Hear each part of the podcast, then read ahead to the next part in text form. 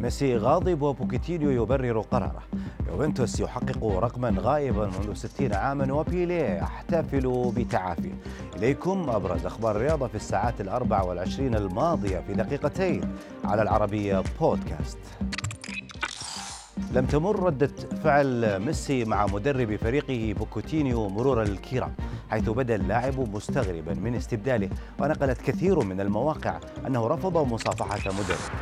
الحقيقة أن ميسي لم يكن وحده مستغربا من قرار إخراجه من المباراة بل اشتعلت مواقع التواصل الاجتماعي بالحديث عنه وكيف ستكون العلاقة بينه ومدربه.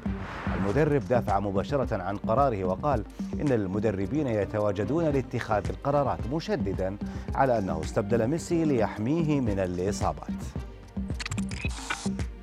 لا يزال يوفنتوس لغزا محيرا لمحبيه ومتابعيه. تعثر جديد لاحق الفريق في الدوري الإيطالي بالفشل بتحقيق الفوز للمباراة الخامسة على التوالي في الدوري. هذه سلسلة من عدم الانتصارات تحدث للمرة الرابعة منذ آخر مرة قبل ستين عاما إذ كانت تحديدا في العام 1962 يوفنتوس البطل الكبير لمسابقة الدوري الإيطالي جمع نقطتين فقط مع مدربه الجديد القديم ماسيميليانو إليجري ويقع في مرتبة غير معتادة له في المرتبة الثانية عشرة.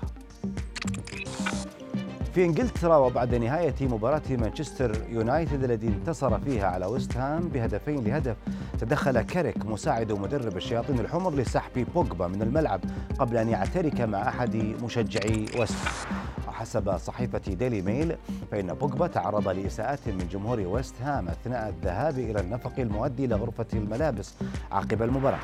وأشارت إلى أن بوجبا وقف ينظر بسخرية إلى جمهور الهامرز الذي واصل توجيه الإساءات للنجم الفرنسي. وتوجه كاريك صوب بوجبا وقال له لنذهب يا بول. ثم جذب اللاعب إلى داخل النفق المؤدي إلى غرفة الملابس. في آخر أخبارنا نشر الأسطورة البرازيلية بيليه على وسائل التواصل الاجتماعي صورة له وهو يضرب الهواء. احتفالا.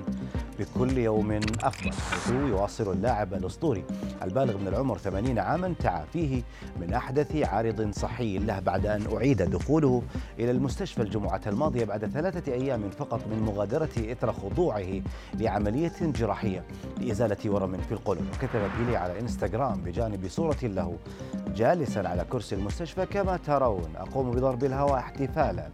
بكل يوم أفضل.